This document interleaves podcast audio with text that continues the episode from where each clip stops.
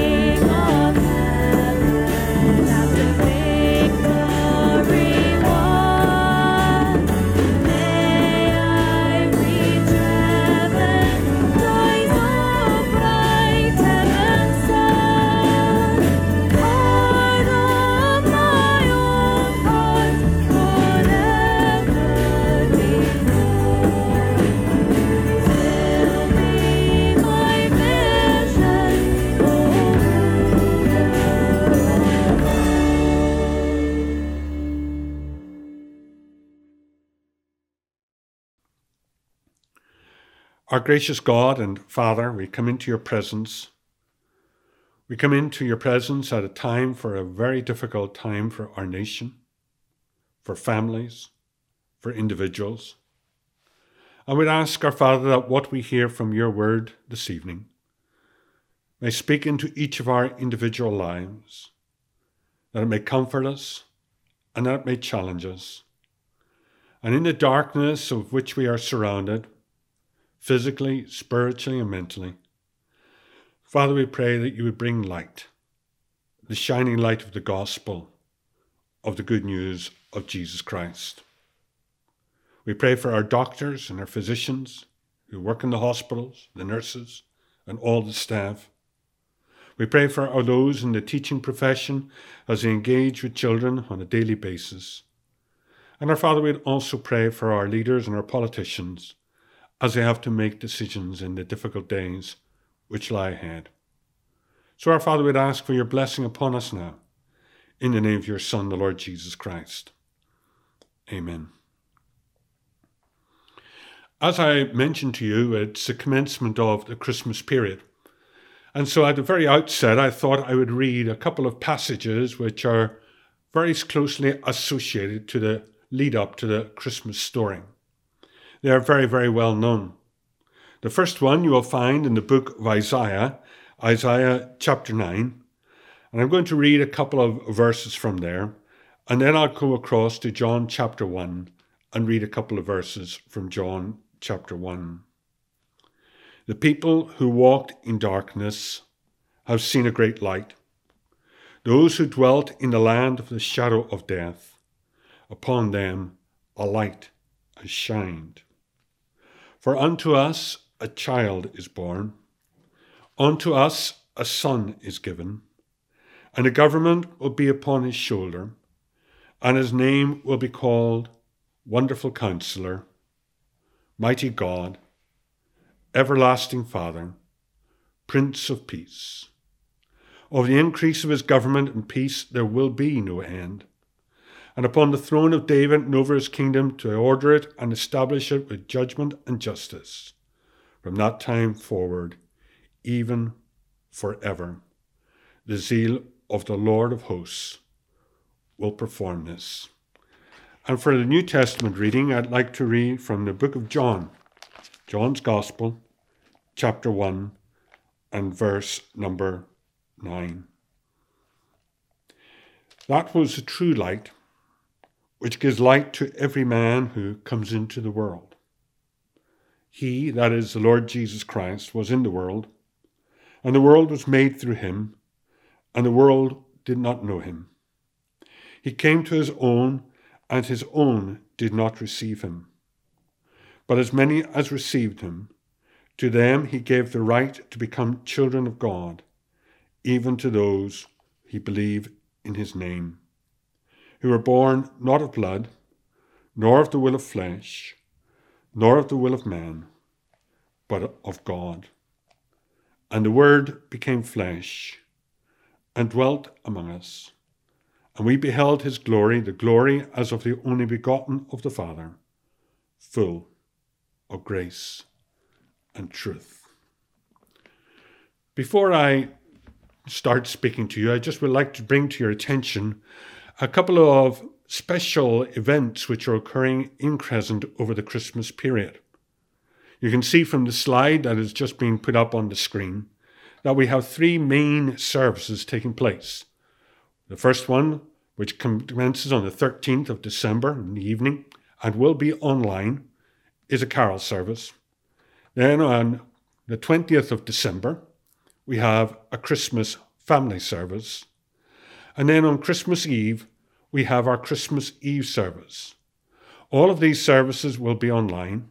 You can access, access them from home.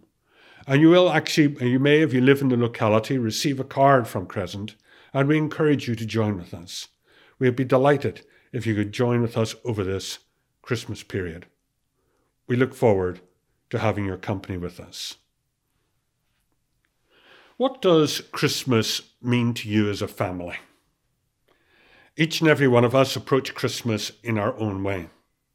For my family, for our home, it's Christmas lights. The Christmas lights are decked all over the rooms and Christmas trees and outside the door. There's Christmas music, music played, incessantly until you get bored with it. Then possibly even for you, it might be gathering around the TV or a, watching a movie, probably one that you've watched for decades. Probably the old ones bring back the fondest of memories. There'll be that dinner with family and friends, uh, the Christmas turkey and the ham and all the luxuries that we feast on together. Oh, yes, mustn't forget about the gifts. Receiving and sending Christmas gifts. I still put my stocking up I reckon if somebody's going to fill it, well, I'll put it up. Christmas is such a special time. But yet, this year it is different. This year it is so different. It's full of questions. Will we be able to celebrate Christmas as normal? Uh, how will I manage to get out to do the shopping? How will I get the gifts to my children, my grandchildren? Will my family who are over in England be able to come home in time to be home with us for, for Christmas? And then there's those who are absent and will be sorely missed. That absent chair at the table. Yeah, Christmas will be so incredibly different. I don't want to focus this evening on the darkness that is around us over the Christmas period. I want to focus on the light, the real light that that initial Christmas brings into the world. Someone has said the original Christmas was simple. Let's make this Christmas simple. And while there's a degree of truth and I can understand what they're saying, there's nothing really simple about the Christmas story. It's actually very deep. It's actually very profound. It's actually one that has touched generations for 2,000 years. We're caught up in the message of Christmas. And as we're caught up in the message of Christmas, we sometimes forget about the true meaning of Christmas. What Christmas is all about. I read to you those words. The people who walked in darkness have seen a great light. Those who dwell in the land of deep darkness, on them a light has shone. For to us a child is born, a son is given. We've just read words which were written over 700 years before the birth of the Lord Jesus Christ. We call them in the Bible a prophecy. It is talking about the coming birth of the Lord Jesus Christ. They're written by a man, a prophet, by the name of Isaiah.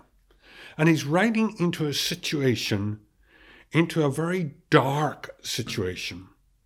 He refers to that in chapter 8 at the end of it as a deep darkness. It's a land in deep darkness that Isaiah is writing into. It was a time of violence, a time of injustice, a time of abuse of power, homelessness, refugees fleeing, oppression, families ripped apart, and untold misery for millions. And as Isaiah's writing, he's writing into that darkness. I don't know about you, but 2020 has been a dark year, hasn't it? Many people can't wait to see the end of it.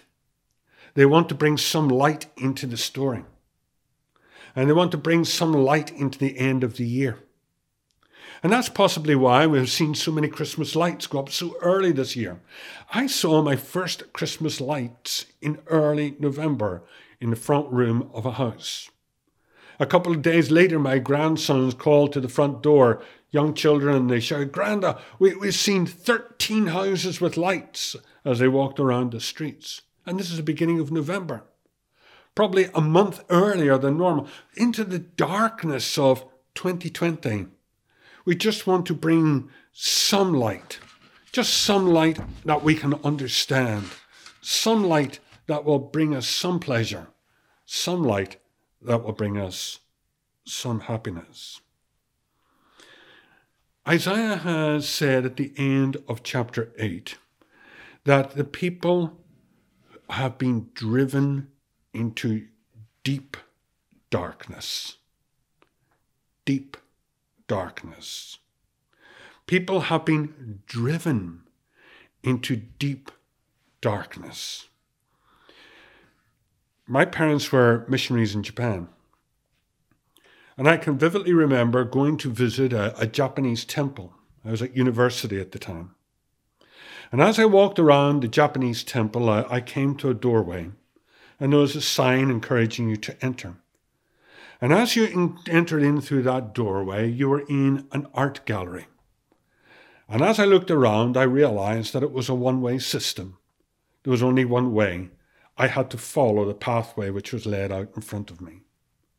As I walked down through this dark gallery, the images were very dark. They were actually quite disturbing at times. The light got less and less, it became dimmer and dimmer.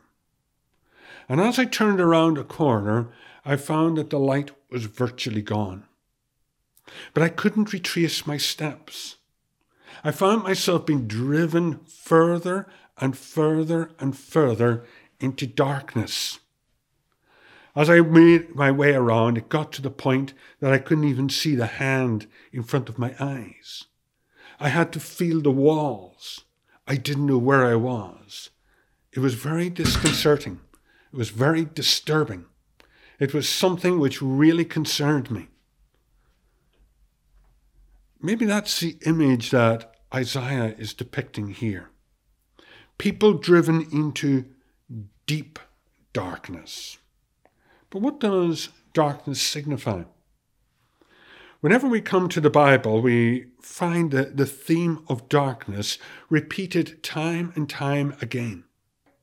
It starts in the very, very beginning of the Bible, the very first verse of the Bible.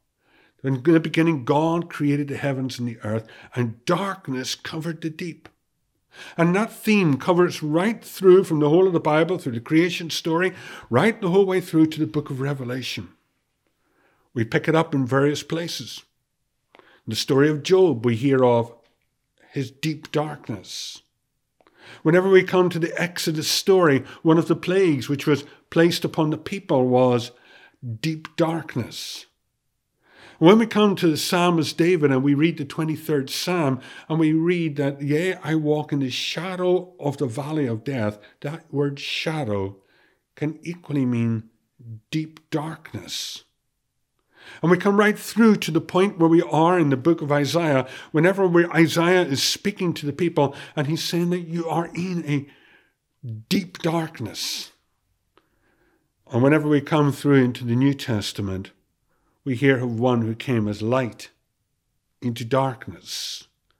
And when we get to the end of the Bible, we have darkness dispelled and light. So, what is this darkness? The darkness that the Bible talks about, what does it actually mean? Whenever you look at the Bible, darkness signifies error, ignorance, sin, rebellion, and even death. In many ways, darkness is everything which is opposed to God. And the people at the time of Isaiah at that time of a king who was ruthless, who was, had this country involved in idolatry, who was making child sacrifices, who had idols in every home, who had walked away from the true and living God, Isaiah says, You are in deep darkness. I don't know what happens in your house, but quite frequently I'll be sitting watching a program on television. Whenever I'm watching the program on television, my wife will walk into the room. I've been watching it for maybe 45 minutes. She sits down beside me and she watches for a couple of minutes. And then she said, What's happening? I said, Well, look, I've been watching this program now for 45 minutes. Uh, but she said, Who's he? I said, Well, you need to come in at the start. What's he doing? And so eventually I've got no choice but to pause the television, explain to her the whole background, and then we sit down and watch the remainder of the story or the film together. And in many ways, that is what happens to us whenever we come to the Christmas story. Sometimes we're, we're joining the Christmas story in the middle of the story. We, we, we actually are joining the middle of the whole movie, if you like.